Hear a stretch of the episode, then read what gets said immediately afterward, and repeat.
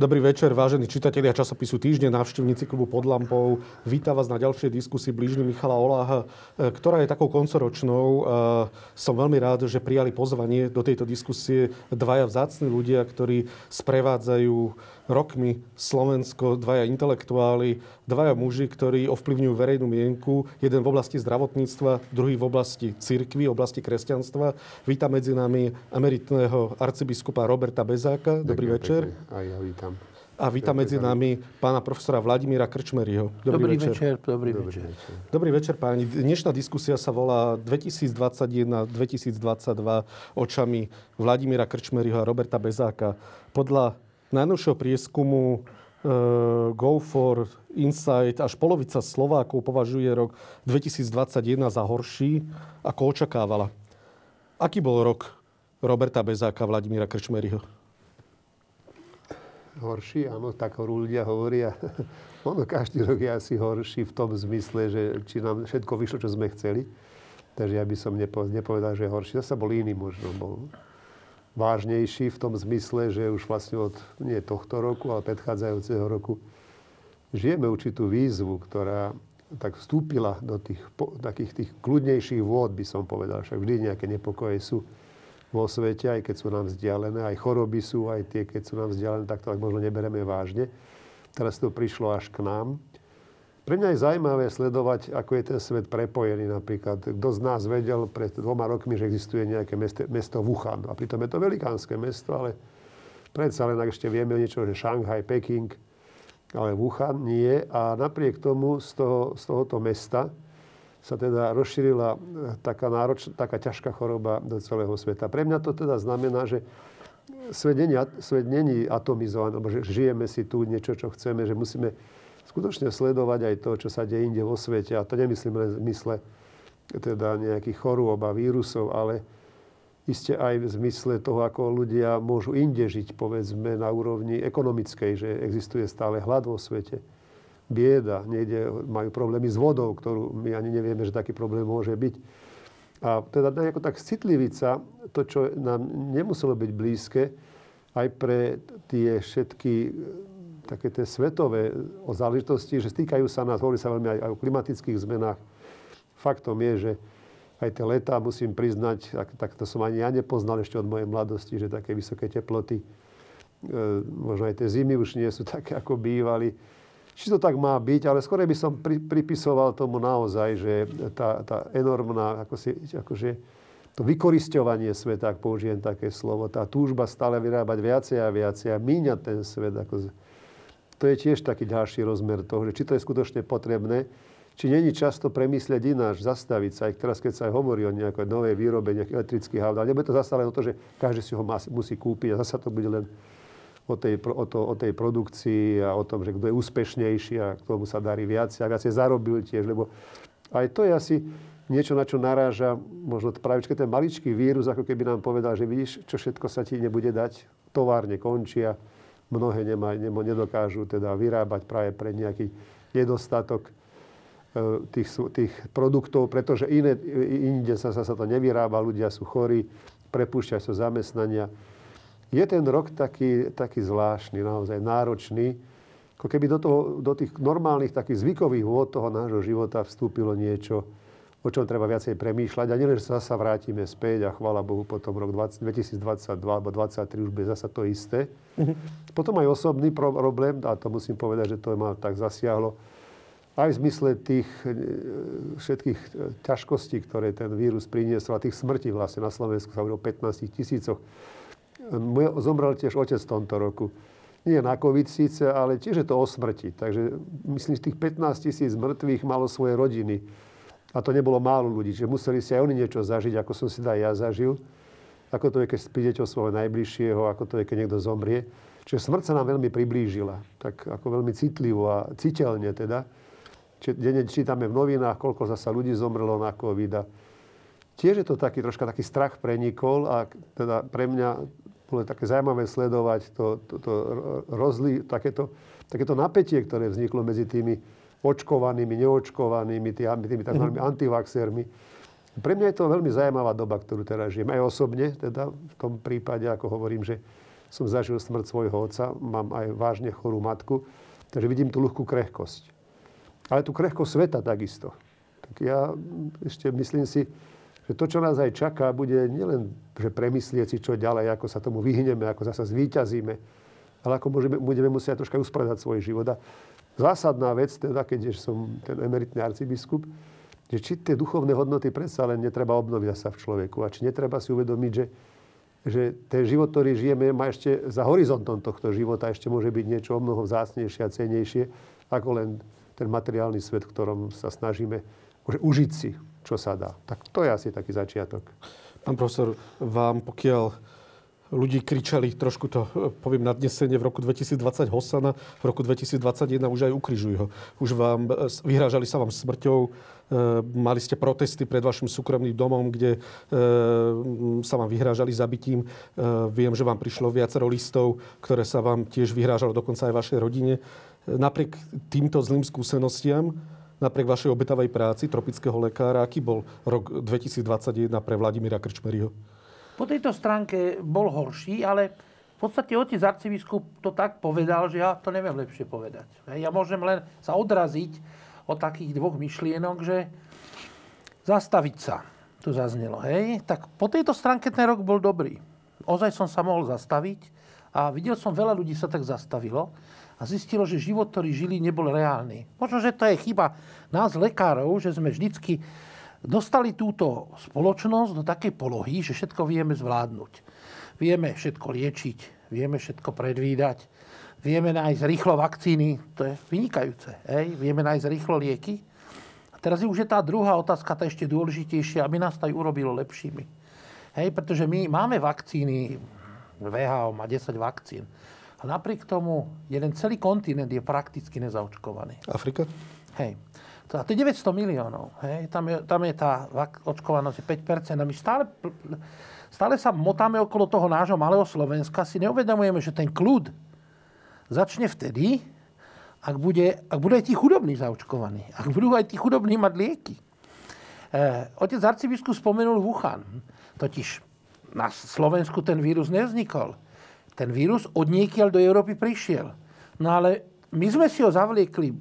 To znamená v tom našom systéme života byť e, e, lepší, rýchlejší, sme vytvorili fantastický svet tzv. globálneho cestovania, kde vieme za 10 hodín byť v Európe. A proste ten diktát toho, toho, toho, tejto globalizácie, ten diktát, nechcem povedať, že leteckých spoločností, ale systému života, spôsobil, že prišla strašná choroba, ktorá nás, jeden z cieľov bolo nás zastaviť. Ďalší z cieľov nás zastaviť bolo si uvedomiť, že či sa moc neklaniame prostriedkom. Ja si myslím, že dobre ísť na futbal, aj dobre hrať futbal. Ja som mal tú čest, že som hral s otcom arcibiskupom futbal a teraz on je emeritný, ja som emeritný rektor, takže sme dva emeritní, tak môžeme zaspomínať na futbali. A vtedy to bolo úplne inak, proste hrali sme z radosti a pre radosť. Teraz e, ten, tá obrovská epidémia na severe Talianska bola spustená dvoma mega zápasmi nechcem povedať, že novodobých gladiátorov, ale spoločnosti, ktorá sa navykla z jedného prostriedku, ktorý Don Bosco využil dobre v pasterácii, hej, sa stal cieľ. A na to majstrovstva z Európy v biatlone a, a zase tá glorifikácia tých lyžiarských dovoleniek e, e, spôsobila obrovskú explóziu choroby, ktorá v Európe e, zabila viac ako pol milióna ľudí priamo a ďalšie milióny nepriamo. Je to teda výsledok nášho Hej. egoizmu?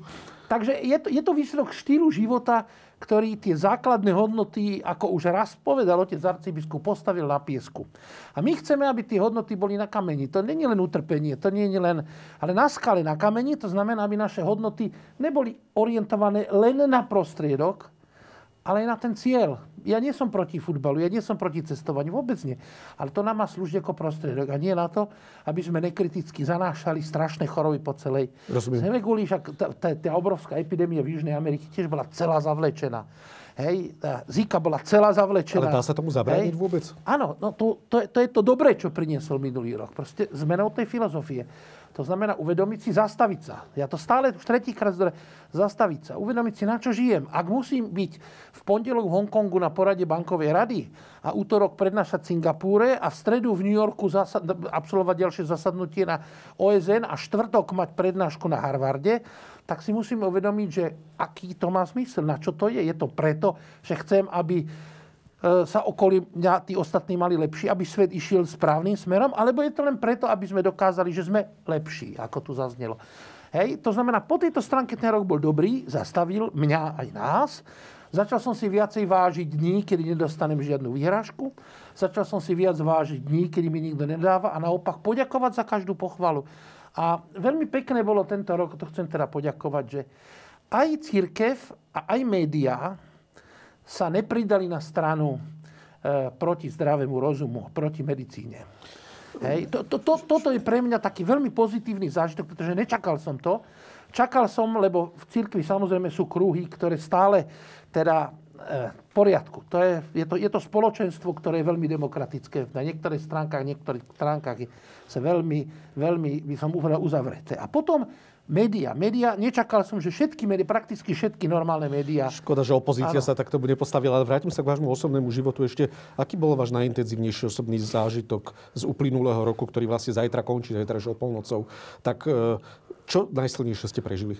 Veľkú radosť som mal, že všetci bezdomovci, o ktorých sme sa starali, neochoreli, ani jeden z nich neochorel na COVID, hoci máme seniorov. Svetý otec hovoril troška že o senioroch, že, že seniori, že aj teraz hovorila, že majú svoje, tak, svoje také, takú hodnotu. Hej. To, to mi tak nejako uchádzalo cez prsty. A tento rok mi veľmi pomohol, že tá choroba ma dostala bližšie k seniorom a z týchto 78 80 ročných ľudí, čo boli na ulici, tým, že sme ich vyviezli na ostrov života, nikto neochorel a toto je veľké zadozučinenie, pretože stále robím medicínu a snažím sa byť lekárom.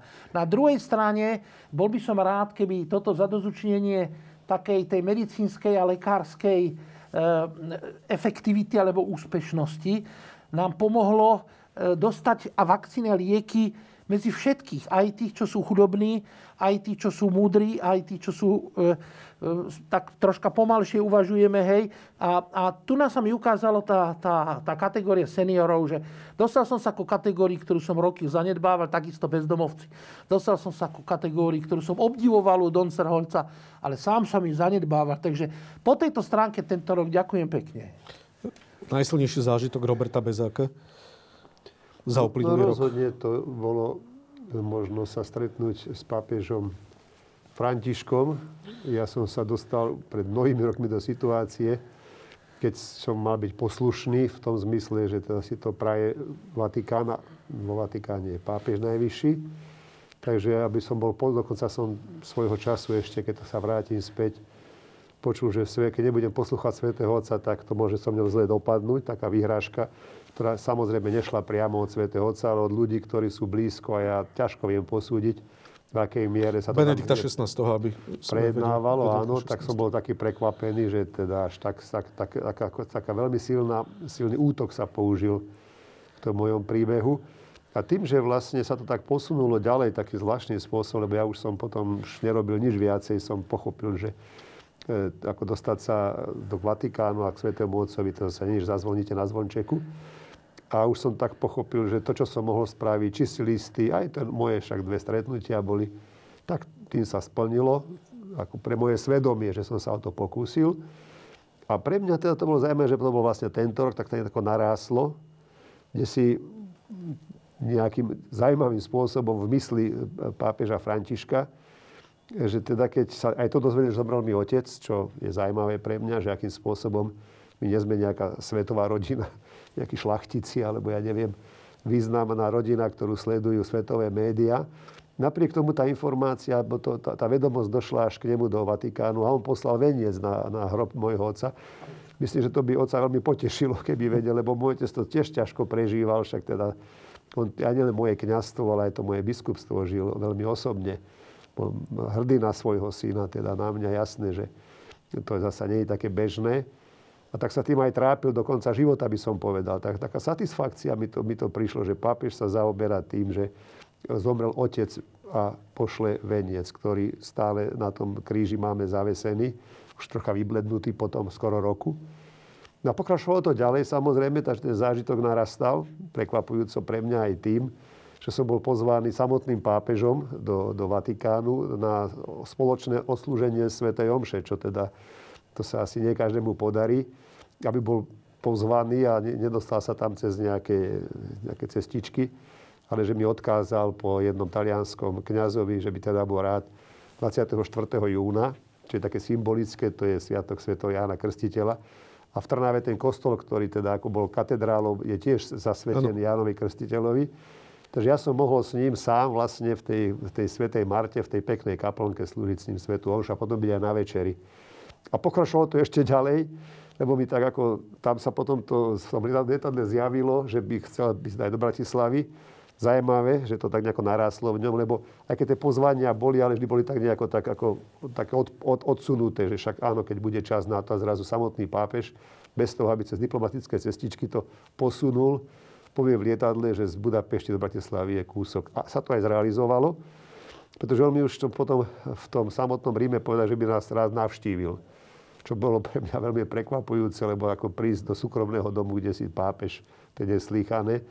Aj som sa potom na, ohradil, nie pred ním, lebo to sa mi nepatrilo, ale pred takými, ktorí to potom išli akože dojednávať, že ale predsa by to, ak už teda chce ináč, by to mohlo byť. Tam sa stretli teda aj ja, aj s mojou rodinou, s mamou, aj so svojimi sestrou, bratom, rodinou e, na e, veľvyslanectve, na ambasáde vatikánskej. Čiže zaujímavé, že v tomto roku toho bolo tak nejako mhm. zaujímavé veľa s tým Svetým Otcom nejako, ako keby som povedal, že vzniklo medzi, mnou, medzi ním a mnou, lebo to je lepšie, keď poviem medzi ním a mnou, akési priateľstvo.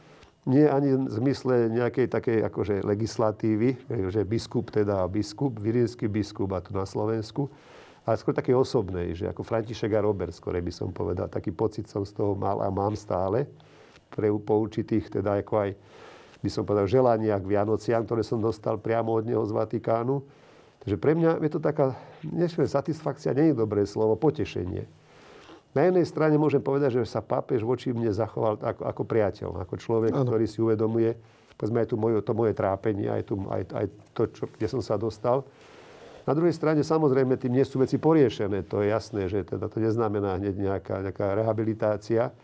Ale ja sa tak pýtam, či niekedy to nie je aj viacej. Akože, čo ja teraz čakám, že sa teraz zase vyšetrovanie a teraz sa bude ukazovať prstom, že kto čo napísal, aj kňazi písali a ktorí kňazi to boli a ktorí biskupy to boli. To necítim tú potrebu nejako takto to rozmazávať. Ale vnímam to, že aj pre mojich kolegov biskupov to bolo také prekvapenie.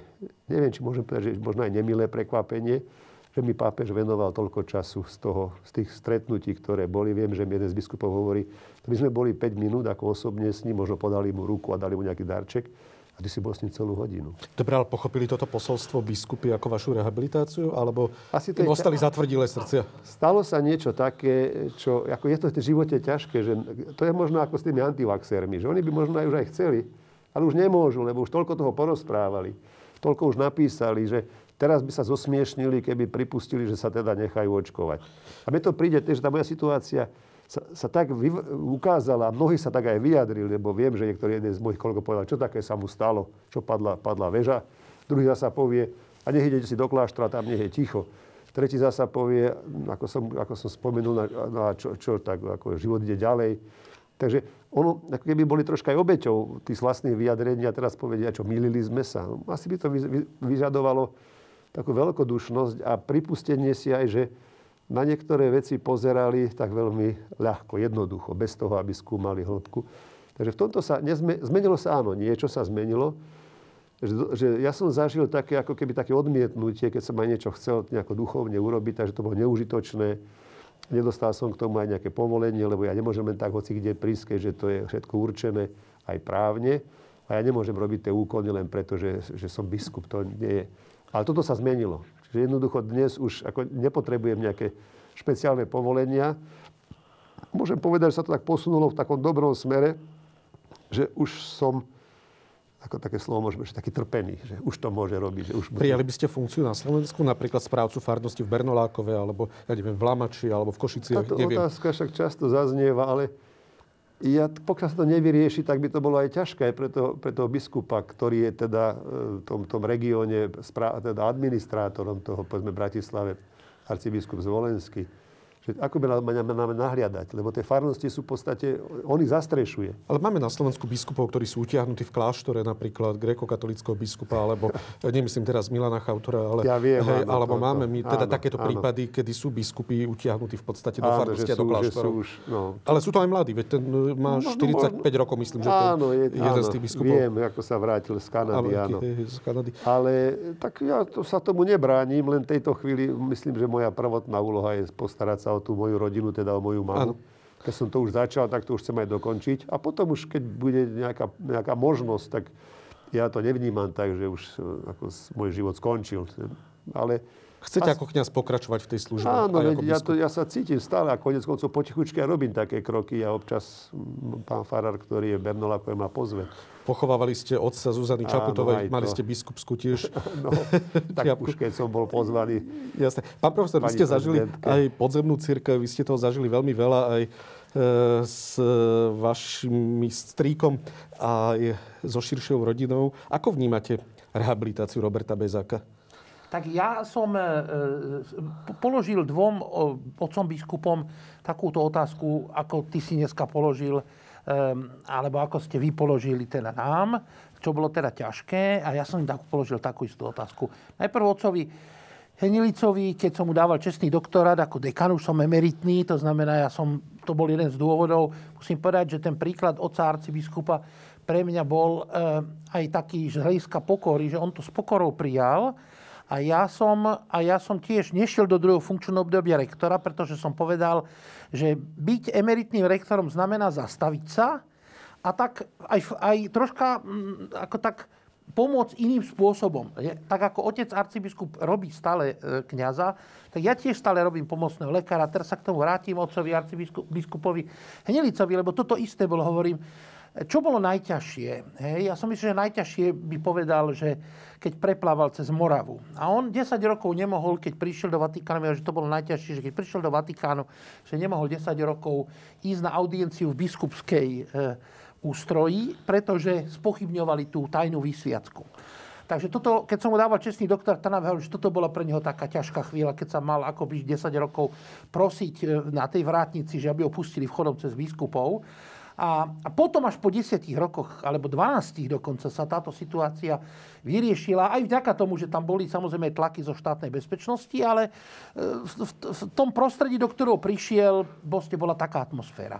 E, Pýtal som sa otca kardinála Korca, keď som ho ošetroval, keď ho poliali štát, štátna bezpečnosť vriacou kávou, keď išiel na demonstráciu a že, že, či, či podobné veci zažínal v base, že ho bachári polievali vriacim čajom, alebo či mal nejaký, e, nejaký takýto zlý zážitok s bytkami. A on povedal nie, že najhoršie bolo, keď e, dostal od e, monsignora Kolasuona a monsignora Badža a ja si tie mená pamätám, pretože to, to proste človek nezabudne to rozprávanie. Hovoril, keď dostal ako e, zákaz svetiť biskupov, keď štátna bezpečnosť vybavila, že v rámci východnej politiky vatikánskej e, sa myslelo, že bude lepšie, keď nebude e, pôsobiť, ako keby pôsobil. A pre neho, ako pre inpektore vysveteného, toto bola, že to bola najhoršia rana, že to bolo ďaleko horšie, ako 10 rokov uväzenia. Ešte chcem povedať, že jeho prezradili štátnej bezpečnosti nie, že by ho štátna bezpečnosť vysliedila. On sa ocitol vinou e, e, e, tej administratívy v tzv. direktóriu biskupov. A tak na ňo prišli, že proste nedopatrením alebo nedbanlivosťou ľudí, ktorí boli príliš ďaleko zo Slovenska a nemali tie skúsenosti s, tou, s, tou, s tým režimom, ktorý bol takýmto spôsobom mimoriadne zákerný, tak nechcem povedať, že sadli na leb, ale, ale s tými skúsenostiami, s tým penzom vedomostí, s ktorými operovali, proste rozhodli zle. A Svetujte povedal, že východná politika Vatikánu bola jedno z najväčších chýb. Hej? A teraz chcem povedať pán biskup Vasil Hopko. Keď si prečítame jeho životopis, pre neho najväčšia rana bola, keď prišiel do Vatikánu, po tom, čo bol prepustený z väzenia, keď obnovili grekokatolickú církev, on bol riadne vysvetený biskup konečne, že to nebolo tak, že in pectore, ako kardinál Korec, alebo ako e, biskup, e, biskup Nilica. Hej? Hoci to bolo všetko riadne so súhlasom Vatikánu. A ani sa nedostal k Svetému Otcovi. Ani sa nedostal. Proste ho vrátili, že dostali informáciu, že je duševne chorý a potom prišiel tu a celkom nenápadne. Sú to porovnateľné Áno, prípady, áno, ako ja chcem povedať, Robert že takýchto prípadov na Slovensku, ja som povedal tri, možno, že ich je viacej. A chcem povedať, že v tom je to hrdinstvo tých, týchto všetkých a takisto oca arcibiskupa, že nedomáha sa nejakým hlučným demonstráciou alebo svojimi nejakými prívržencami, nejakými natlakovými akciami alebo to, ale že dokázal e, sa ako syn, ktorý sa stará o svojich rodičov, o svoju matku, hej, e, e, stať tak užitočný, ako mnohí iní kňazi sa stali za totality užitoční, keď nemohli vykonávať svoju kňažskú službu. A ja chcem povedať, ja nikoho neviním. Ja, ja si nemyslím, že, že by som ja mal teraz ukazovať na niekoho, že kto v tejto veci urobil chybu. Hej, to není moje poslanie. Chcem povedať, že obdivujem moca arcibiskupa, ale aj ostatných, ktorí proste trpezlivosťou, hoci to je veľmi ťažké, ja to viem, lebo som sa mohol uchádzať o funkčné miesto rektora a dvakrát som sa neuchádzal. Nechal som, aby išiel niekto iný, lebo som mal pocit, že, že e, sa troška potom zastaviť. Niekedy to, to je taká vec, že to príde z hora, že proste príde to ako taká rana a človek tomu vôbec nerozumie. Ja v svojom živote som mal veľa udalostí, ktoré som vôbec nerozumel a, a, a bojoval som a bol som takým aktívnym bojovníkom proti tomuto zlému osudu. A teraz ja obdivujem od arcibiskupa, že on takto trpezlivo cvičí naše svedomie. Že nechá tých, ktorí možno nemajú v tejto veci celkom rovnej kroky, aby tak e, sa, sa zmierili. A e, ja som vždycky od neho videl, že on každému odpustil. On sa na nikoho nehnevá. On nikdy na nikoho nenadával. Je to A tak? takisto ani ja. Ani ja. Hej, a nie, ja, ja, ja proste v tomto si myslím, že v tomto je veľkosť týchto osôb a zase na druhej strane musím zase povedať, som hovoril s niektorými otcami, biskupami, ktorí akože, ako reagovali na to teraz, že, že pán arcibiskup bol vlastne v tej prvej rade a tak. A ja som nepočul ani jedno nejaké krivé e, vyjadrenie. Ale mlčia. Všetci, nie, Ale- ale mlčia.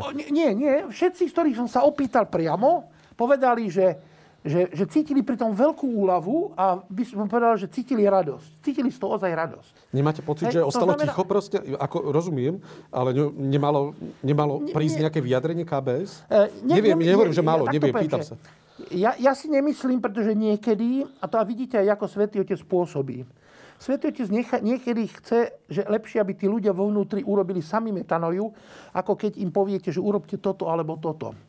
Hej, to znamená, ja som napríklad mal môjho najlepšieho rektora, profesora Šoltesa, ktorý, hoci som robil kraviny, tak nikdy mi nepovedal, že toto je debilina, alebo ma nikdy nepotrestal. Ale vždycky nechal, aby som sám prišiel na to, kde som ja urobil chybu. A to sa človek potom už, už, už do živote ju neurobi. Viete, to je tá veľká výhoda. Takže ja nemám právo e, byť, e, pozerať do svedomia iných, hej, ale vyzerá to tak, že Svätý Otec maximálne sa snažil ukázať, jak si váži od arcibiskupa aj e, e, ako, by, ako, ako, ako mu poskytol svoju priazeň a necháva teraz na nás, aby sme z toho si zobrali to svoje ovocie. Aj v našej pokore, aj v našej radosti. Ja som to s veľkou radosťou videla. S každým, s ktorým som hovoril, s mnohými politikmi, všetci sa veľmi tešili tomuto. Takže ja by som teraz tú radostnú, ten moment radostný z tohto ako si zobral, aj keď chcem povedať, že vôbec to nie je jednoduché byť v pozícii jednej, aj druhej, aj tretej stránky. Rozumiem. Ja by som k tomu možno... Reakcia. myšlienka iná, že celkom sa mi zapáčila a ešte som sa s ňou tak nejako nezaoberal, ale myslím, že sa začnem. Že je tu vlastne ako keby dané, áno, to som si aj ja uvedomil, že pre mňa, a to teraz poviem troška tak kriticky voči Františkovi, že bol málo pápežom. Ako to myslíte? No v tom, že on má právomoci, Aha, ako mocenský. Áno, Silovo. mocenský, lebo on je príma sed jednoducho. Mohol on- rozhodnúť. Áno, on môže rozhodnúť bez toho, aby sa pozeral dookola. A aj to moje stretnutie s ním tak vyznelo, že, áno, že to není vec legislatívy a práva, že to je to posledné. To asi naozaj. Ja to je také, také božie, že aj, aj ten Boh nám ako ne, za, za ten náš hriech, ktorý aj veľký hriech, nás, nás e, že neochrnieme, alebo ne, ne, nepotrestá nás tým, že prestaneme rozprávať, alebo že príde nejaká ťažká choroba a ideme zomrieť. To, to takto ne... Že nechávam nám tú šancu, aby sme sa sami spamätali, lebo len to je cenné.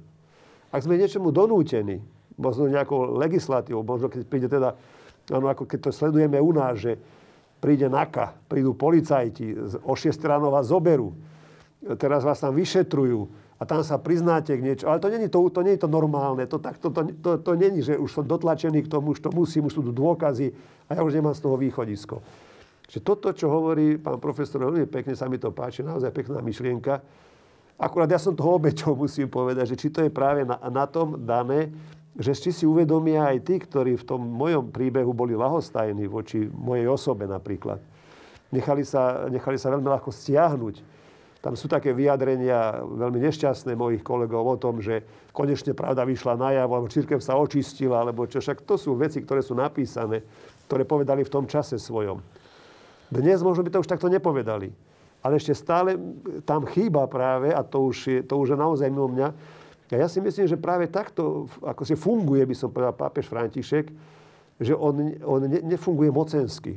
Jan Pavel II bol troška predsa len s tou palicou vedel pobúchať, ako bolo, viem, že keď došiel desi na Paraguaj a tam bol jeden kňaz, ktorý bol teológia oslobodenia, a bol ministrom a klačal pred ním, tak on mu hrozil, že ako tam môžeš byť v tej vláde a tak ako to on sa... Bol to taký, áno, áno bol taký, taký polský, prísny a jednoducho áno, on sa s tým nehral.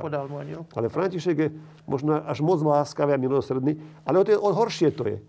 O toto je horšie, že keď máte čas na spamätanie sa a nevyužijete ho, potom ten trest je väčší. To je, to je práve to, čo je veľmi, to je veľmi pekná myšlienka, lebo aj ja mnoho razy uvažujem v zmysle legislatívy spravodlivosti. Mm-hmm. Tak zákonnícky. A, a tá by mala byť hneď. No akože čo vyčkávame? No, na čo čakáme? Ale čo keď to Božie je práve to vyčkávanie aj voči mojej osobe a voči nám, že ja v tom mojom živote tiež by som našiel te, také tie prešľapy, za ktoré by som si zaslúžil trest a trest neprišiel. Vyžaduje si to ale od vás e, vieru, nádej a lásku božské cnosti, lebo život nám všetkým uteká. Ak pokiaľ chceme v tomto živote možno niečo dosiahnuť, alebo chceme mať nejaké uznanie, čo je prirodzené, nie je to len niečo možno diabolské, ale je to normálne ľudské, že chceme mať aj nejaký úspech a nejak zmeniť svet, tak tie roky vám utekajú v tej službe, ktorú ste mohli robiť, arcibiskupa, biskupa obľúbeného, arcibiskupa, na vás, vrátane mojej manželky, celé generácie vyrastli na vašich kázniach alebo na vašich bohoslužbách Dokážete sa s týmto zmieriť? Lebo to je asi to ja ťažké. Ja sa niekedy pýtam, a čo keď to je práve tam tá moja úloha, ešte vážnejšia, alebo je ťažšia. Uh-huh. Naozaj ja musím povedať, že ľahko sa, mi to, ľahko sa mi to neprežíva. Aj to, že teda som mohol byť s pápežom, všetko to je pekné. Ale ja som neštudoval preto, dávno, dávno, keď som mal teda tých 19 rokov na teológii, preto, aby som teda bol už emeritný arcibiskup. A keby, keby hoci čo iné, lebo ja si ešte stále myslím, že, a to bolo 52 rokov som mal, takže som bol ako keby túžbu, chuť niečo ukázať, niečo spraviť, ako, čo som sa o tom naučil. Hovorím, o tom hovorím presne. Samozrejme, že to sa všetko sa ostrihlo, len niekedy nám sa zdá, že to, keď som už není akože využitý a už nie, nie som na tom mieste, že, že to je už je to menej. A čo keď to je práve to viacej? Najsilnejší je Kristus na kríži, čo je divné teda pre mňa, však najsilnejší, keď robil zázraky. Pre mňa, skriesil Lazára mŕtvého, to je úžasné. Tam naozaj Jajerovú dceru napríklad zobral za ruku tá, a, a dievča stať a ona vstala. To sú tie chvíle. Mne sa tak vlastne naozaj si, a tak aj na nejakom mieste to Kristus aj tak povie tak chlapsky, keď mu Mária povie, že nemajú vína, čo nás je do toho. Toto není moja chvíľa. Moja chvíľa je ukázať sa, aký som, ako vydržím aj tu trápenie a bolesť. Ale práve tá, tie jemné chvíle by som povedal, už tej bezmocnosti, lebo ja sa cítim byť bezmocný, samozrejme, ja nemôžem nič spraviť, keď aj si spomína, spomínali sme, že, že nejakú farnosť. Ale ja tam nemôžem prísť, že teda som tu. Ja si to uvedomujem aj v zmysle napríklad môjho Bernolákova, že ten kňaz tam pracuje s ľuďmi. Vidím aj s deťmi, ako sa snaží. A teraz tam ja prídem, akože no teraz, vieš čo, chod bok. Mi sa to nepáči. Ja, mi sa to tiež by som, ja viem sám, ako jeden kňaz, vždy keď prišiel biskup, musel mu uvoľniť miesto. Bolo to v Trojici, poviem to otvorene, v Trojici, lebo tam pán, pán biskup Rábe chodieval, keď ešte nemal svoj kostol. A tento kňaz sa musel, musel vždy uhnúť. Čiže on tam tú robotu spravil, vlastne by som povedal, že biskup prišiel a on už mal len, už mal len tú smotanu. Ale tú dennodennú prácu, byť s tými ľuďmi, spovedať ich a to všetko, a to vrchol všetkého potom aj pre toho kniaza, keď už potom sa môže s nimi stretnúť napríklad na tej, na tej homši, na tej bohoslužbe. A toto by biskup vždy zobere. Ten kniaz tam síce je, on celebruje pri ňom, ruky má zopeté, ale už len tak môže privítať pána biskupa, potom ako si mu dať kvetiny a že boli sme že si tu bol. Ale vrchol toho všetkého je naozaj on. A teraz, keď sa na to pozriem späť, a toto je pre mňa ťažké, veľmi ťažké musím povedať, že som ja ten, na ktorom sa musí ako keby ukázať tá schopnosť odpustenia. tá schopnosť priznania, však sme to robiť nemali, lebo ja teda poznám aj tie súvislosti, o ktorých sa nedá veľmi rozprávať. A viem, že mnohí, mnohí sú... Vášho odvolanie. Áno. A mnohí sú v tom veľmi osobne zapojení. Mnohí biskupy? Áno, slovenskí. Či budú, lebo to sa nedá, Vatikán ma neodvolá na základe toho, že, že ma pozná. Musí niekto prísť, napísať, tak ako teda spomínal aj pán profesor, že prišla nejaká správa, že ten biskup je nejaký chybný, Hopko, hopko, ale to Vatikán nevie, to len muselo nejaký zlomyselníci to napísať. Bolo toho viacej tých listov, asi dohodli sa, že viacerí napíšu a Vatikán to zobral vážne, žiaľ Bohu. V mojom prípade takisto, ja si myslím, že mnohí, kým toto, kým toto ne, ne- nepovedia, ne, nepripustia, že to sme sa do toho zamiešali, že to veľmi ľahko, ľahko vážne, a tu už nie je voči mojej osobe, ale voči určitému spôsobu aj, aj, aj akože ľudského konania. Lebo viem, vieme aj v tom bežnom svete, že veľmi ľahko odsúdime človeka. Ale už to nie je také ľahké povedať, prepáč, to som naozaj takto nemal spraviť. Jasné. E, Pán profesor, vy hovoríte ako keby až o takom mystickom význame celej tejto udalosti, alebo význame, ktorý nás presahuje, ale predsa len aj vy vnímate určite, že to rozdelilo slovenskú církev. A mne je to ľúto, ja som sám katolík praktizujúci, mne je to sa samému ľúto, že to rozdelilo slovenskú církev a ľuďom sa dnes oveľa ľahšie poukazuje, že v takúto církev máme veriť, ktorá takto odvolá e, arcibiskupa, ktorý nejako teda viditeľne zhrešil, alebo nejak sa ne, neprotirečil, nič proste nespravil zle. A náhle vlastne. A náhle po, po, po a pol nič, nič, ako sa dá s týmto vysporiadať? Akú otázku nám možno Boh kladie cez toto rozdelenie a ako prijať vlastne tento rozkol? Tak ja sa troška vrátim medicínsky k jednému momentu, ktorý ste sa pýtali, a to je ten vek, že tie najlepšie roky. Tak veľmi zaujímavé, že Duch Svetý si povolal eh, posledných dvoch pápežov, ktorí už nikto nepočítal, že by sa mohli stať pápeži. Už ani Mali oni. 75 rokov, to bolo práve to obdobie, keď ešte mali posledný. Jeden si povolal, ako on žartom povedal, z konca zeme. Hej, to znamená, že my, e, ako lekár musím povedať, že poznám ľudí, ktorí v 50 sú absolútne trosky, fyzicky, psychicky. A poznám ľudí, ktorí v 90 ten kardinál, ktorý bol z Albánska, ktorý prežil 20 rokov vo vezení, má 90 rokov, že prakticky, ako zriedka, kedy stretnete tak brilantných ľudí. Áno? Takže to je jedna vec. Druhá vec je, že otec arcibiskup počas toho obdobia, kedy je, je ako emeritný, tak urobil obrovský kus roboty, ktorý není tak zreteľne vidieť. Lebo, lebo Duch Svetý pôsobí takým svojským spôsobom, že nedá nám vždycky tú radosť a tú, to, to zadozučenie, aby sme videli tej plody svojej práce. Hej? A e, to, to, je, to, je, to je, matka Teresa mala s týmto dlhé roky veľké problém, že nevidela ten efekt svojej práce a dokonca nevedela ani potešiť tie svoje spolusestry, ktoré mali rovnaký pocit. Takže áno, aj, aj, aj jemu sa oprávnene môže zdať, aj, aj, aj vám, že tie najlepšie roky, ako človek nevidí ten efekt svojej práce, napriek tomu nechce nikoho vytlačiť, aby žal tú smotánku, tie čerešničky, ten krém de la krém z tej inej práce. Hej? Ale to neznamená, že jeho príklad a jeho predchádzajúca práca, si pamätám jeho, jeho pastoráciu, e, som chodieval teda na Sv. Omše s celou rodinou a všetky moje deti sa obrátili aj vďaka otcovi. A on to nemôže vedieť, pretože on s nimi nie je.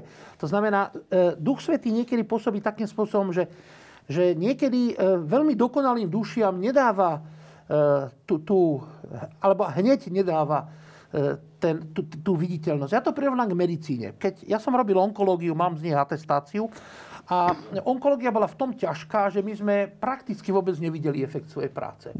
15 rokov sme nevideli. A a teraz predstavte si, po 25 rokoch som stretol jednu pacientku na zastávke, tam mi hovorí, Pán profesor, vy ma nepoznáte. No, no nepoznám vás, kto ste. No ja sa volám XY, no ja som bola mŕtva a vďaka vám som ožil. Ja hovorím, nehnevajte sa, ja som si ozaj myslel, že vy už ste mŕtva, lebo vy ste mali takú diagnózu a taký stav, že ako už som si myslel, že vás stretnem len vo väčšnosti. A ako sa máte? Hovorím, výborne. Hej. A, a minulé som stretol ďalšieho pána, hovorím, koľko máte rokov? 89 rokov, si ma nepamätáte. No nepamätám si vás. No ja mám 8, teraz budem mať 90 a vy ste ma vyliečili a ni- nikto nechcel ani za mnou prísť. Povedali, že žiadne konzília vypojiť zo všetkých infúzií. Takže ja sa teraz vrátim k tomuto. E, Ja som o tomto nevedel, viete. Samozrejme, že to človeku dobre padne, ale kňazi sú v tom hrdinovia, aj biskupy, že ich slovo, keď ten, ten zasejete, vy nevidíte, čo to v tých dušiach urobí. Takže je pravda, že táto vec vyvolala mnohé negatívne reakcie, ale vyvolala aj mnohé pozitívne reakcie. Vyvolala mnohé hrdinské reakcie a najmä e, ja som presvedčený, keďže Boh je spravodlivý, že nakoniec, nechcem to odkazovať, ako sa hovorí na vatikánsku menu, že akože pán Boh zaplať, že mu povedia hore. A ja som presvedčený, že otec arcibiskup ešte počas pôsobenia tuná medzi nami e, bude vidieť efekt svojej pastorácie. Hej? E, už len čisto objektívne, keď si uvedomíte tí ľudia, ktorí boli u Cyrilka vtedy, čo bolo to teda také jadro skutočné vtedajšej živej cirkvi v Bratislave, už potom, keď nám ho zobrali inde a tak ďalej, tak už som to nemohol posúdiť. Ale ja si teraz pamätám a vidím tých ľudí, ktorí tam chodili a mnohí z nich sú, stretnem ich na úrade vlády, jedného stretám vo ministra, hej, a tak ďalej. To znamená, že to je to, to, je to úžasné, že, že, že nám, to, nám to všemovci skrýva, lebo niekedy sme e, mocní a veľkí, mne pred profesorom mi to skrýva, ale ale v realite mnohí moji študenti, o ktorých vôbec neviem, hej, sú vynikajúci odborníci. Hovorím, ozvú sa vám zo Spojených štátov, z Kalifornie, z New Yorku, šéfka celého migračného tábora, ktorá robí medicínu, sa mi ozvala, že ja som vaša študentka. Hej. To znamená, to postupne príde a ja som presvedčený, že v prípade otca arcibiskupa, že to nebude dané akože, e, by som povedal, e, v rámci jeho teda oslavného rekviem, ale že to zažije ešte teraz tu, pretože Pán Boh je trpezlivý, ale je spravodlivý. A bolo by, bolo by teda podľa mňa aj, aj pre nás by to bolo také nepochopiteľné, to, čo ste sa pýtali, že teda len negatívne. Ja chcem povedať, že každá takáto vec, akokoľvek ju človek zle znáša a pre ňoho môže priniesť veľké trápenie, tak môže priniesť také málo viditeľné alebo málo zretelné skutočné úžasné ovocie. Možno vidieť, vidieť pod vplyvom jeho osobnosti, jeho pastorácie skutočne skvelých ľudí, ktorí, ktorí prinášajú tú úrobu stonásobnú. Hej? A, a to, ne, to, že ich nevidíme, to neznamená, že tú úrodu neprinášajú. Dobre. Témou našej diskusie je rok 2022. Dnes tu máme Omikron. Máme tu tretiu vlnu pandémie. Napriek tomu, že máme, ako ste spomínali, 10 očkovacích látok, má VHO, my tu máme koľko? 3 alebo 4 na Slovensku? 3 myslím. Môžu sa už očkovať dokonca aj deti, tak máme plné nemocnice, čo sme asi nečakali. Čo nás čaká v roku 2022? To keby sme vedeli tiež, áno. To je také podobné, o čom hovoríme, že možno tá moja osoba teraz tak trocha viacej sa, sme ju preberali Ináč to taká zaujímavá myšlienka, aj pre mňa nová a, a náročná. Pravdou je, že mnohí z tých veľkých postav biblických, ako keby sa dostali na perifériu, povedzme aj Mojžiš napríklad, však vieme, že odišiel desi. Žil dlhé, dlhé roky, bol tam pomáhal pastierom, aby sa potom zasa vrátil už ako starý pán, alebo teda prorok Jeremia hovorí, maličký som, neviem rozprávať. A tak sa aj Mojžiš hovorí, ja neviem rozprávať, ako, že som nepoužiteľný pre to budúce niečo sa nové deje. Lebo my hovoríme teda napríklad, že Omikron, Delta, ale nie je to aj celkové, keď tak ja vnímam, niekedy už ani tomu celkom nerozumiem, už to je biologická rovnosť, by som to povedal, že teda už ani nie je, že muž, žena, chlapec, dievča, ako keby... Neviem, či to nie, nie, niečo tak neprekrýva aj ten COVID, niektoré zásadné také filozofické témy, ktoré nabiehajú. Ako keby sa ľudstvo vyčerpalo tým hľadaním a, a zasa sa začína točiť desi v nejakom kruhu. Vieme, že takou veľkou filozofiou, napríklad aj bol marxizmus, ktorý slúboval tu raj na zemi. To padlo, lebo sme to vyskúšali, to nefunguje. A teraz mi tak pri, prípada, ako keby sme skúš, skúšali zasa takú ako keby neukotvenosť človeka, že takú absolútnu slobodu. Lebo keď čítam, že potom sa rozhodne to dieťa, že čo, čo chce byť, či chlapec, či dievča, že nie, narodenie to určuje, ale potom máš nejako... A to mi tak, sa nejako tak skrýva za tým covidom, lebo toto je niečo, čo vnímam, že stále sa posúva ďalej. A ja viem, že už napríklad v jednej škole mi spomínali, že tam teda dostali, dostali študent, ako poviem študenta, študentku, neviem teraz povedať, lebo práve tam, tá, tam je tá, tá úroveň, že e, dievč, chlapec, ktorý sa cíti byť dievčaťom. A teraz nevedia, že ako, kde ho majú zaradiť, že teda sú tam toalety pre chlapcov, pre dievčatá, že kde on vlastne môže chodiť. Že pre mňa je toto ešte vážnejšie ako celý COVID, lebo Tieto kultúrno-etické otázky? To, áno, ten COVID, z toho hádam, však teda sú, Áno. chvála Bohu, sme v novej dobe. Ja neviem, čo by bolo s COVIDom, keď pred 100 rokmi. Asi by vyhnuli sme všetci, lebo tá, tá medicína je tak ďaleko. To, čo ma tiež fascinuje, že tá raci- racionálna doba v tejto chvíli mi prípada tak ako keby, keby odsunutá, že tá konšpirácia, taká ľudia, ktorí ako keby rozumeli niečomu, čo je tak náročné, ako, ako je povedzme hľadanie te- te- tej vakcíny. Veď to, to sú odborníci, to, to není, že vyštudoval medicínu, to sú ľudia, ktorí sa tomu venujú. Že aj toto je nejaká taká časť, ktorá ma prekvapuje, že kam to ľudstvo vlastne smeruje vo svojom myslení. Nietzsche hovorí, že keď sa vzdáme Boha, že potom sa to ako keby človek rozliali do šírky a že ne- není sa čoho chytiť. Potom už len sloboda.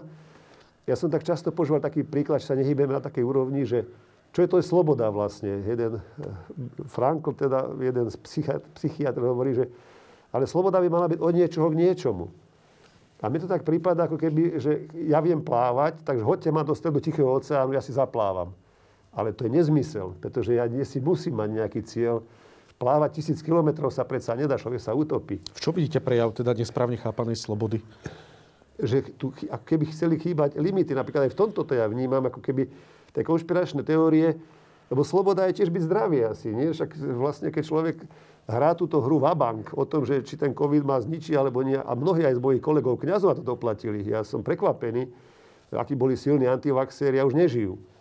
Čiže keby sa boli zahrávali s čím? Troška aj s pánom Bohom, hádam, lebo pán Boh je tiež racionálny a dá ti, možnosti. Dá, takže kam to celé smeruje, neviem. Bojím sa toho, že to ľudstvo ako keby začalo sa strácať v nejakom bezbrehej slobode, takej, takej by som povedal skôr až takej diabolskej slobode, že ani Boh pre mňa akože nie je pre mňa žiadnou, žiadnym limitom.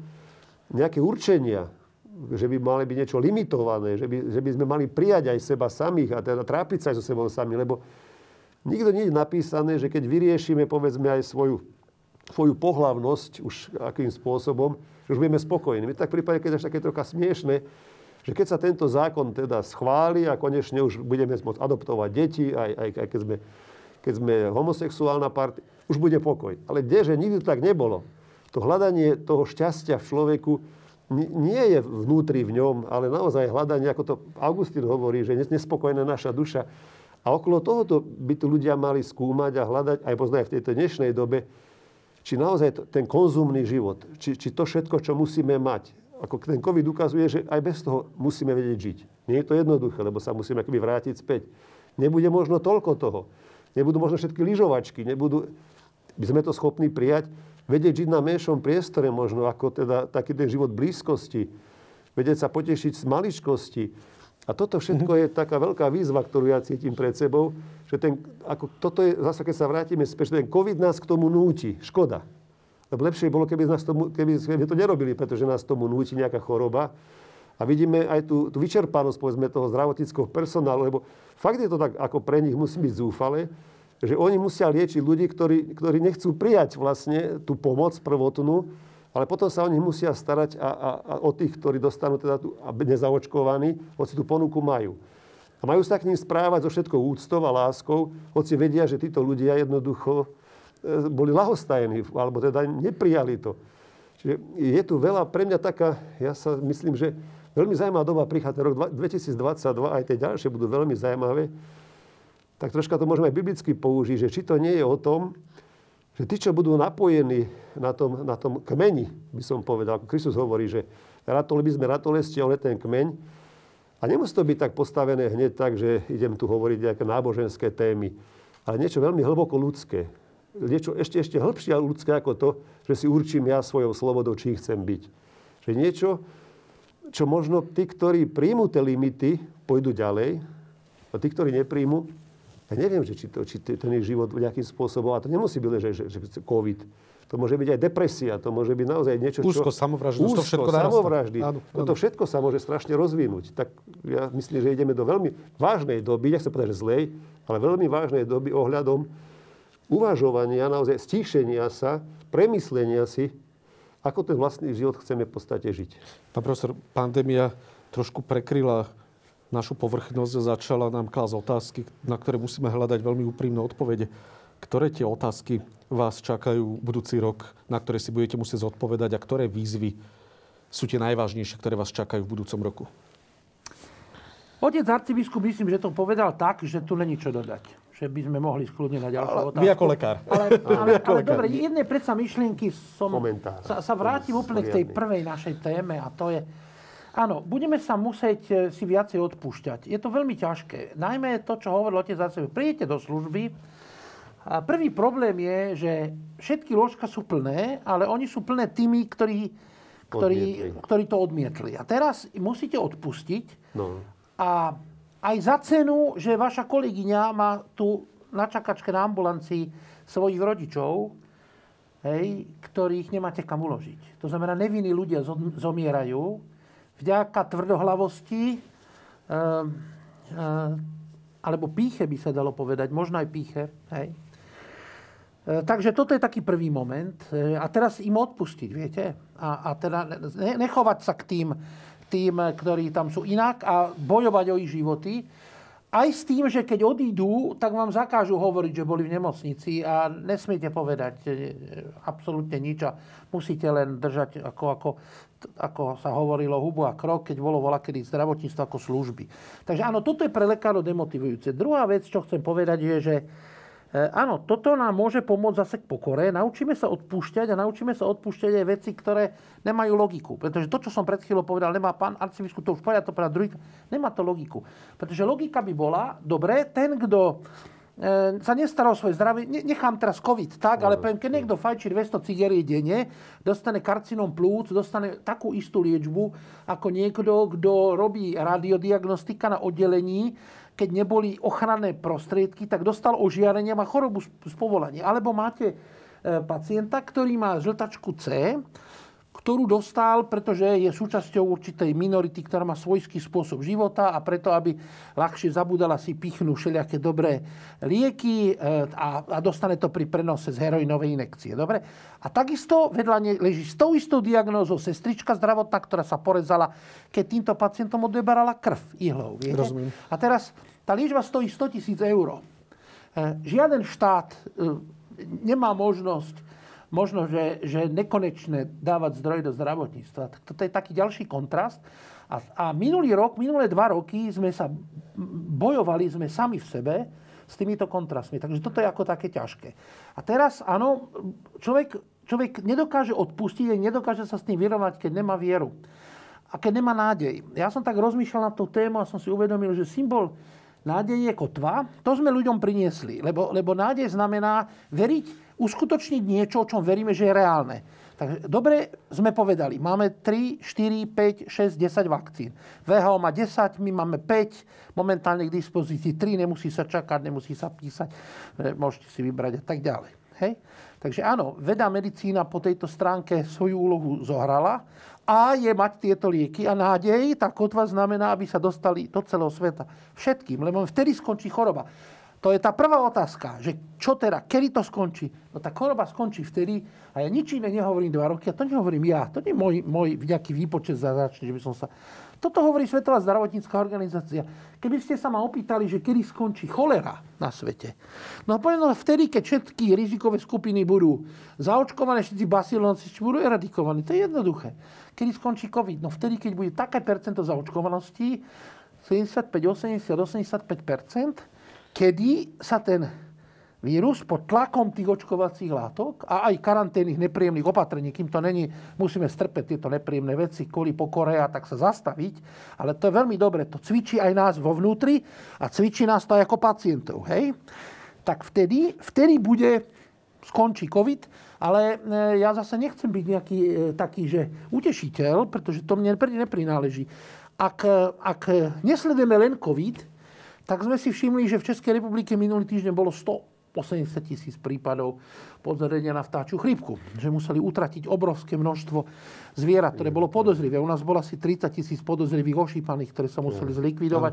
Ja tak žartom hovorím, že, že som čakal, že zvierací ombudsman povstane, pretože už máme, máme aspoň štyroch ombudsmanov, Prvý ombudsman povedal, karanténa zakázaná, obmedzenie osobnej slobody, dal sťažno na ústavný súd. Ústavný súd samozrejme vyrazil zdravotníkom tú najlepšiu metódu, ktorá je, a to je, keď ťa zvádza tvoja ruka, tak ju otni. To je karanténa po slovensky. Že nemôžete urobiť karanténu. Aj keď viete, že prichádza 20 tisíc ľudí s Omikronom na Slovensku, nemôžete nič urobiť. To isté je s tými, teraz si predstavte, že povstane zvierací ombudsman a povie, nemôžete tie nakazané ošípané utratiť, pretože to je proti ich zvieracím právam. Hej? A, a možno, že to ústavný súd povie, že áno. Čiže ľudstvo v tej, a to, to sa vraciam k tej myšlienke od arcibiskupa, bezbrehej slobode, po túto bezbrehú slobodu bez zodpovednosti, sloboda bez zodpovednosti, tá diabolská sloboda, áno, vlastne nám vyráža všetky zbranie, ktoré sú úplne normálny kuchynský zdravý sedliacký rozum. To znamená, musíme počítať s tým, že čím viacej budeme zvýrazňovať, zdôrazňovať tie naše práva, tú našu slobodu bez odpovednosti, tým viac infekčných chorôb príde. A ja by som bol veľmi nefér, keby som teraz tu povedal, že s covidom skončíme na jar, jak skončí Omikron. Nie, my sami sme istotou s týmto spôsobom chápania, že pôjde jedna, druhá, tretia, ako tí jazdci zjavení Svetojana Apoštola. Tam sú síce len traja, ale keby sa, keby sa nebol prebral svätý Jan, tak by tam bolo možno, že 20, hej? No, takže ja zdôrazňujem, v podstate v tomto sa zhodujeme a ak chceme, aby toto skončilo definitívne, musíme začať od seba. Hej, nemôžeme žiadať, stále farmaceutický priemysel vyvíjal nové lieky, nové vakcíny, hej, a nemôžeme stále žiadať, aby sa delili tie bohaté s chudobnými, keď nezačneme od seba. Hej? Takže, takže náš najväčší nepriateľ a najväčší priateľ epidémie je bezbrehá sloboda, tzv. tá diabolská sloboda, kedy človek povie, že všetko môžem, hej, všetko je dovolené, bez akejkoľvek zodpovednosti. Nebudem, nebudem slúžiť hej. ako Non serviam. Non serviam, jasne. Kam sa rúti svet? Tých udalostí bolo veľmi veľa aj v zahraničných minulom roku. Ja by som spomenul také možno, ktoré najviac zarezonovali na Slovensku. Agresívni podporovatelia Donalda Trumpa obsadili kapitol, kde bolo niekoľko úmrtí, čo bolo ešte predčasom nepredstaviteľné, aby v kolíske demokracie v Spojených štátoch sa niečo takéto stalo. Afganistan, spojenecké vojska opustili zo dňa na deň a ledva aj to stihli tuto nedaleko od nás, pár sto kilometrov, 800 kilometrov, máme na polsko-bieloruskej hranici, nám zomierajú v lesoch utečenci. Bol som sa tam pozrieť, je to naozaj veľmi jak hororový pohľad nachádzať kusy oblečenia po lesoch a nachádzať kusy života týchto ľudí, ktorých používa bieloruský režim ako zbraň proti Európskej únii. A samozrejme oveľa viac sa toho udialo, ale zdá sa, ako keby trošku západný svet rezignoval ako keby sa tu niečo dialo a opúšťal svoje princípy demokracie. Ako keby opúšťal možno princípy, na ktorých bol vystavaný západný svet, princípy humanizmu, kresťanského humanizmu, židovsko-kresťanskej kultúry, to znamená lásky k blížnemu. Vidíme to na polsko-bieloruskej hranici. Zrazu sa nám nehodí, bojíme sa, že nás poníži Lukašenko, bojíme sa 15 tisícov alebo 10 tisícov utečencov. A keď som rozprával aj s polským veľvyslancom, tak on sa doslova vyjadril, my chránime Európu pred utečencami. Čo to je? Čo je to? Kam sa to posúva naša západná civilizácia? Rezignovali sme na slobodu a na demokraciu, pokiaľ sa nám nehodí? Pekne to pán profesor vysvetlil vlastne aj na tom naozaj, že keď povedal biblický obraz tých jazdcov, že oni len toľko môžu uškodiť, koľko im dovolíme. V podstate práve v tom, že, sa nejdeme, že, nechceme, že ideme spoločne sa chrániť. Západ či rezignoval, to je moc tak povedané zo šírky. Na západe však teda Donald Trump není západ. S tým veľkým Z, áno, myslím. Áno, rozumiem, rozumiem. Však áno, zoberme to takto, také Hej. povedané, ako keby určitá, určitý spôsob života, zmýšľania ktorý sa stáva väčšinový. To je jasné. Tá tužba po slobode také neohraničenej, nelimitnej, nebiologickej, neekonomickej. Sú veľmi bohatí ľudia, ktorí jednoducho už ani nevedia, čo by ich mohli chcieť, ako to je Donald Trump možnosti. Ja som tam nad tým rozmýšľal tiež práve nad, na tom myšlienkou, že pri tom útoku na kapitol, že čo tí ľudia vlastne o to očakávali keby boli ten kapitol dobili, čo to znamená ďalej? Však to ako nerozumiem, že to nemá logiku žiadnu. A čo by, a čo by bol ďalšie? Podalo by sa teda dobiť ten kapitol, dostali by sa dovnútra, teda obsa, tam neviem, či pozabíjali by, alebo čo by porobili, bo tí boli celí vystrašení, som videl obrázky, sa, sa schovávali, sa strievalo, tam zahynul policajt.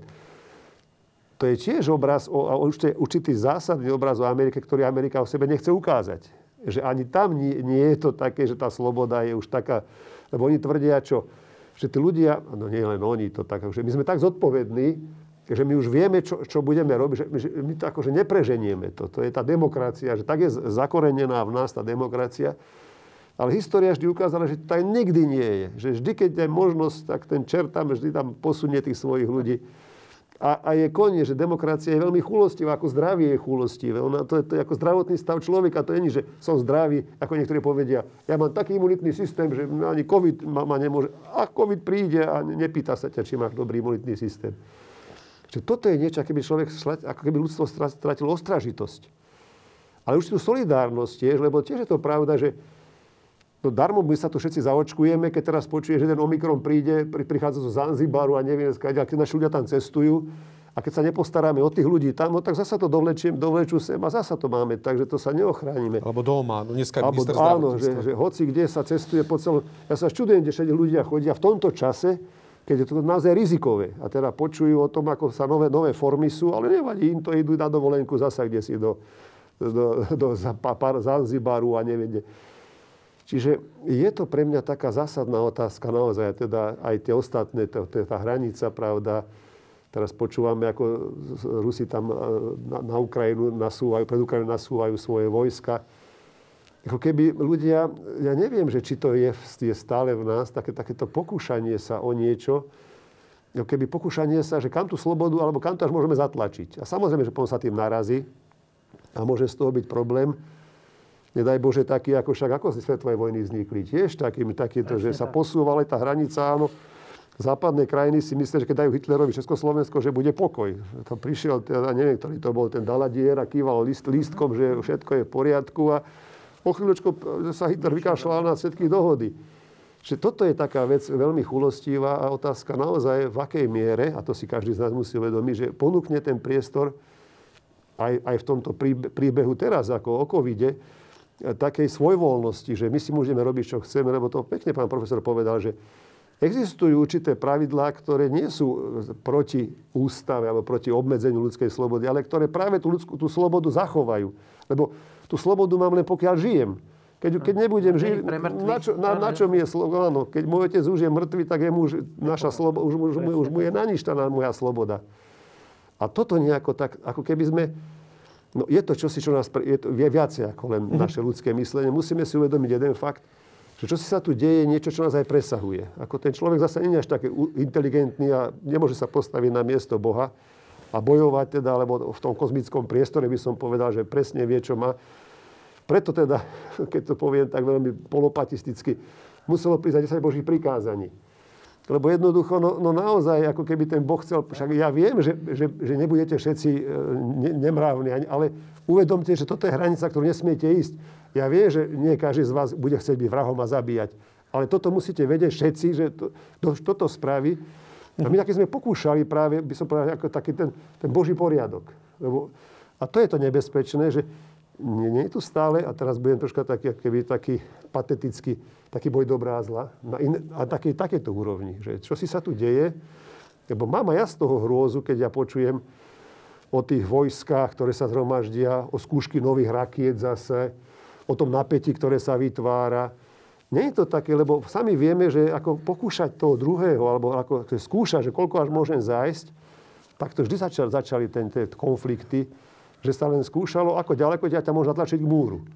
A potom už nebolo riešenie, ako sa hovorí, že ako je, čo to je vojna? To je pokračovanie nejakých nejaké, že politiky násilnými prostriedkami. No, ďakujem pekne, ak tomu za sama ľudstvo dôjsť.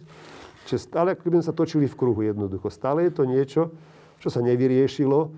Naivná predstava, že už sme demokrati a že sme už civilní, civili, že civilne sme sa už, už vychovali, je veľmi nešťastná. A možno, že aj, aj nielen COVID, aj všetko to ostatné by nás malo viacej uzemniť a povedať si, lebo myslím, že to bol Martin Heidegger, ktorý hovorí, že už nám Boh môže pomôcť. Je to otázka aj náboženská. Do akej miery sa ľudstvo chce fakt sekularizovať alebo zosvedčiť bez toho, aby tie duchovné hodnoty tam neboli stále principiálne. Ak, ta, ak sa toto stratí, ja neviem, na čo ľudia postavia svoje životy. Na bezbrehej slobode? Veď to je hlúposť. Pán profesor, kam sa posúva západná civilizácia vzhľadom na tie udalosti, ktoré som niektoré vypichol? Ja, ja tejto chvíli musím povedať, že som není odborník na zahraničnú politiku, tak ja len možno, že celkom krátko, možno, že doplním, čo ma napadlo pri tom, ako vysvetloval tie rizika tej bezbrej slobody otec arcibiskup. E, máme tu jednu, jednu pozitívnu stránku vývoja a jednu negatívnu. Tá negatívna, čo som sa zlakol z tej informácie, bola, keď ste spomínali, že boli ste na tej hranici a e, hovorili ste s veľvyslancom a on hovorí, že vlastne chránia tú hranicu. Ja som presne to isté počul v 2015, 2015, Hedežalome. Hedežalom, vtedy Viktor Orbán povedal veľmi logicky, že prečo zavreli oni Reške. Dôvod bol preto, že chránili e, civilizáciu pred náporom islamu. Hej? Tak e, áno, dá sa to aj takto povedať. Ja sa ale musím priznať, že toto chápanie mi je cudzie a je mi aj cudzí ako kresťanovi. Pretože e, e, ak my nebudeme akceptovať to, že máme teraz veľkú šancu ukázať, jaká vlastne tá Európa, ako hovoril otec arcibiskup, na akých troch princípoch je. Hej, to je kresťanské, židovsko-kresťanská morálka, hej, desatoro. Grécka filozofia a rímske právo. Ak tieto tri zdroje civilizácie európskej popreme, tak vtedy áno, vtedy sa musíme brániť proti niečomu. Dobre? A to je invázia islamu alebo invázia teraz východu. Len ja chcem povedať, máme lepšiu príležitosť ako ukázať my e, tým, tým východným našim spolubratom, že kresťanstvo je o tom, že dokážeme niečo ho pretaviť na solidaritu. Lebo solidarita by mala byť ako takou vedúcou stránkou, vedúcim pilierom európskej demokracie. A mnohé európske krajiny, ako nechcem byť teraz pesimista, chcem povedať, mnohé európske krajiny to krásne ukazujú. Ja som nikdy nevidel také prejavy solidarity od Grékov, ktorí sú pravoslávni, nie sú katolíci.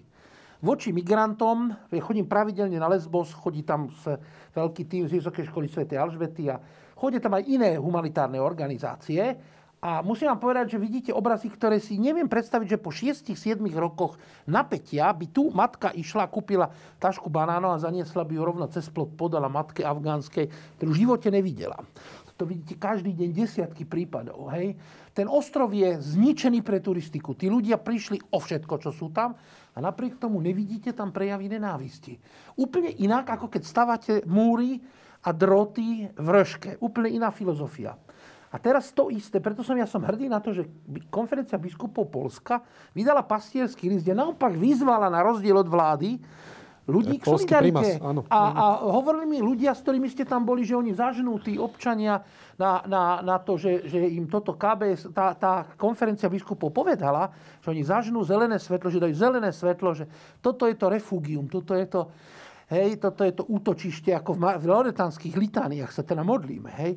E, no, tak, e, e, tak, takže toto je taká tá pozitívna stránka veci. A teraz pôjdem k tej negatívnej, že ozaj sa môže stať veľmi ľahko, čo teraz povedal otec arcibiskup. Nepovedal to ako šírenie poplašnej správy, ale poviem teraz tí, čo nás pozerajú, že nech na chvíľu zavrú oči. Nech si tak predstavia za tými zavretými očami, že sú doma, o 5 ráno sa prevalujú z postele na postel a snívajú o tom, aký dobrý bude novoročný obed.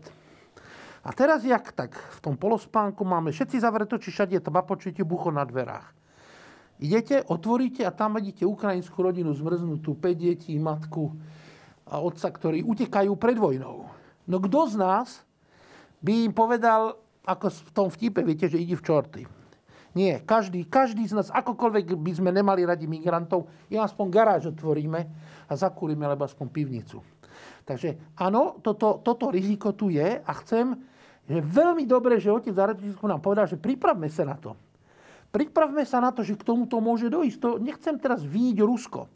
Nechcem povedať, že Rusi sú na vine, alebo Bielorusi. To vôbec to je jedno, kto je na vine. Jedno, keď takáto situácia dojde, keď dojde migračná kríza ďalšia, je, nehľadajme, kto je vinný. To je úplne najhoršie, čo môžete urobiť, že keď hľadáte, kto je vinný. Hej? Nie. Hej, kto zhrešil?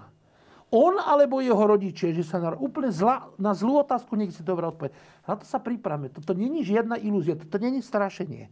Hej, to, čo sa deje na Bielorusko-Slovensku, sa môže stať na slovensko-ukrajinskej hranici, alebo na česko-slovenskej, alebo na slovensko-rakúskej hranici.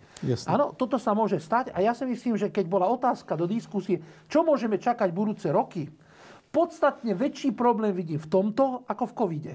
Pretože viete, už to tu bolo povedané, skutočne, ak spolupracujete s Duchom Svetým a robíte tú svoju, e, svoje, svoju vedu a medicínu v prospech druhých, tak, tak máte zaručené, že to Pán Boh požehná.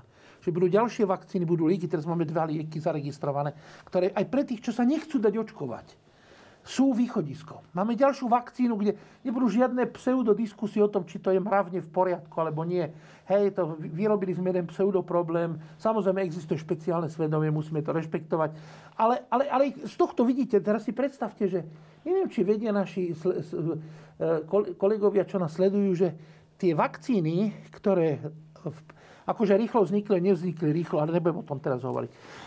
Má, máme, máme klasický príklad, že vyvinuli ich dvaja Turci, ktorí prišli z Turecka, pretože utekali a Nemecko ich prijalo, nechalo im skompletizovať si svoje doktorantské štúdium a urobili špičkové pokusy na univerzite a pod španielsko-americkou zástavou vyvinuli vakcíny. Znova hovorím, dvaja tureckí mladí vedci. Áno. Hej, to znamená, to neboli ani sovietskí, ako v úvodzkách sme hovorili, sovietský slon náš vzor, áno, alebo ani americký, áno, ako, ani, boli, to znamená, že poďme pekne do pokory a príjmime to, že každý z nás, či je z bohatého národa chudobného, či je z rozvinutého, či je migrant, alebo je rezident, môže v týchto, a dokonca oni nie sú, oni sú moslimovia. Áno. Dobre. To sú manželia, tuším, nie? Áno, áno, áno. Jeden je, jeden je určite moslim, hej? Tuším. No, to znamená, to, vidíte, ten Duch Svetý pôsobí takýmto spôsobom úžasným, ak sa otvoríte pre dobro, nielen cez katolíkov, dobre? Nie, nie len cez, by som povedal... Eh, alebo ateistov. Áno, áno, alebo ateistov, jasné, jasné. Proste pre všetkých. To znamená, pripravme sa, otec arcibiskup povedal vec o situácii na hranici, ktorá nesmie zapadnúť ak sa na toto nepripravíme a budeme prekvapení, tak ozaj potom budeme váhať, či tie dvere otvoríme, alebo či nezavoláme bohužiaľ policiu, alebo či nepostavíme nejaký plot, alebo nejaký ostatný drog. Pred záverečným prípitkom vás chcem každého poprosiť, keby ste zaželali Slovákom to, čo im prajete do budúceho roka. Možno, že by som, ako není nikdy dobre končiť nejakou, nejakou smutnou správou o tom, že teda smutná správa na konci sveta, ak sa hovorí, že teda to všetko končí. Nie. Ten svet pokračuje ďalej a sa, ja, keď už teda povieme tak nábožensky, no, no, za, za tým všetkým naozaj ten, ten duch Boží, duch lásky stojí. Aj keď niekedy to, to uzdravovanie je bolesné, samozrejme, ako, ako, ako každá choroba a ľudstvo je chore to musím jednoznačne povedať, použijem Kristové slova, že prišiel, aby liečil chorých, teda, a nie zdravých, ale kto je zdravý, nech, nech zdvihne ruku. Každý z nás sa trápi sám so sebou a so svojím životom. Nemusí to ukázať aj na, na vonok, nemusí to byť nikde zaznamenané, ale jeho vnútri, hej. Napriek tomu teda, a to je taká dobrá správa, taká paralela s tým, že tak ako aj to ľudstvo stále hľada tú cestičku uzdravovania sa, lebo asi naozaj to tak prichádza z hora ako inšpirácia, že neukončíme to, nerezignujme, nevzdávajme sa. Tak by som použil tie slova Jana Pavla, že nebojme sa, nebojme. Ja si tiež myslím, ja som taký vyznávač e, e, takej filozofie a teológie Talhard de Chardin, ktorý hovorí, že ten svet sa, ako keby sa náš ten svet hýbal takej špirále ale ona sa stále ako keby stenčovala jednoducho. No naozaj je to stále akože mohutnejšie a silnejšie. Žijeme stále viacej a viacej, sa, sa vidíme. Kde sme my kedy vedeli pred 100 rokmi, že existuje nejaký Wuhan. Ale nie len pre ten COVID, ale vôbec ako taký. Však žili sme v tých svojich údoliach. Nebola možnosť takej komunikácie. Čo som ja vedel, e, koľko, ako sú ľudia zaočkovaní v Portugalsku, keby neboli tie možnosti, ktoré sú že sme tak informovaní, možno až, až priveľmi teda, ale na druhej strane aj to ja vnímam, že bojujeme, tí Taliani, ja som žil v Taliansku a oni mi pripadali také lahostajní, ale kdeže, oni sú, oni, oni sú ešte pristejšie na tom teraz ako my, že pochopili sami, že teraz neobstoja s tou takouto tou latinskou, takouto benevolenciou stredomorskou. Zažili Bergamo, zažili práve chladialenské boxy, že život ich naučil, že pozor, že život, život je cennejší ako sloboda, lebo tak sloboda je len v tej miere možná, pokiaľ je život. A to sa mi páči a to je tiež taký znakom, že nie, že život sa sprísňuje, ale ako keby sa stával taký správnejší v tom, že pozor, že to tajomstvo sa nevedie. Tí, pre ktorí si myslia, že vedia, no tak do tej slepej ulice budú musieť ísť a možno zajsť až tak ďaleko sa im nebude chcieť vrátiť odtiaľ. Ale taký je život. A to je tá Tanhardovská krásna myšlienka, že ono to, tak ako keby to, to dobre sa stále vyvíja, pokračuje ďalej. No to, čo chce odumrieť, odumrie. Ako, je to ľúto samozrejme, ale ako naozaj, ako pán profesor povedal, no, kto chce fajčiť 200 cigariet denne, no čo ja s tým môžem? Je, je mi to ľúto, pomôžeme mu, ale on aj tak sa nezachráni. Je to taká práca aj pre týchto, ktorí sa nechcú dať teda liečiť, vidia, že už po tých rokoch tie vakcíny sú naozaj dobré a vymýšľajú sa nové a nové, že je tu stále, ale nechcú ich, no tak je mi ich ľúto, naozaj má voči s nimi súcit, ako aj ten môj kolega, Najprv sa smial z toho, že to, čo to je za chrípočka. Potom prosil o pomoc, prosil o modlitby a nakoniec teda pán Boh si ho zobral k sebe. Ale to nehovorím teraz ako nejaký cynizmus. Ale hovorím, že ja si uvedomujem, že o tomto by mal byť náš život. Že nebojme sa ísť ďalej. Hľadať, hľadať tú, tú, tú, cestičku, tú, tú, tú cestičku pravdy, by som povedal. Hľadať to, čo by mi mohlo pomôcť robiť život krajším. A možno aj to je taká doba, ktorá nás tak si priblíži k sebe a tak teda by som prial, aby v tom nielen 2022, zaujímavé, že ak ten čas rýchlo beží, ale aj treťom, aj štvrtom, sme sa nebáli ten život žiť, ale aj v určitej otvorenosti pre to tajomno. Samozrejme. Ale, ale nie v tom zmysle, že to tajomno nás si zavedie do slepej uličky, ale to Božie tajomno nás chce priviesť ešte, väč, ešte väčšej pravdivosti života. A to je také moje prianie že naozaj nebojme sa žiť svoj život, príjmime to, čo život ponúka a snažme sa z toho tak vnútorne ako si absorbovať to čo, je, to, čo môže byť pre nás naozaj takým, takou krásou toho života. Tak, Ďakujem, to je z mojej pekne. strany. Pán profesor, ja čo... sa pridávam na Áno, zdravie. Tak. Ja sa pridávam na zdravie. No, my máme sa svoj nedá vek. sa lepšie Troška povedať. máme aj svoj vek, my to môžeme a, povedať. A, a, a. Vy ste tesne po 60 obidvaja. 60 a plus, že sa mi to páči. 62 plus, áno, áno. Že sa mi to páči, keď tak pri 60 a krížik, bo to znamená, že nocu denne už len teda na ten krížik. Takže my Poslední už... dvaja pápeži začali svoju kariéru, mali 75 rokov, tak nevieme. Tak na zdravie, pán profesor Krčmery. Ďakujem emeritnému rektorovi Vysokej školy svätej Alžbety za to, že prijal pozvanie do nášho štúdia. Ďakujem emeritnému trnavskému arcibiskupovi Robertovi Vezákovi, že plus, ale prijal pozvanie. sa tým, netrápim sa tým, a naopak teší ma to. Aspoň dostaneme možno, že e, na, na to, aby sme zase rozdali teraz z toho, z toho, z no. toho bonusu od vlády, tým, že máme 62 plus. A vy dostate seniorský áno, bonus? Áno, áno, samozrejme. a môže, môžeme urobiť dobré skutky. Sa aj Super, môžeme takže, urobiť dobré skutky. Tešíme sa z toho. Áno. Milí naši čitatelia týždňa, prajeme vám naozaj šťastný nový rok. Sme radi, že čítate týždeň, sme radi, že pozeráte naše relácie. Prajeme vám e, veľa zdravých a úspešných dní a ďakujem ešte raz našim hostom, ktorí prijali pozvanie do nášho štúdia Všetko najlepšie a šťastný nový rok. Šťastný, Ďakujeme za pozvanie. Požehnaný nový rok vám Aj vám všetkým šťastný požehnaný.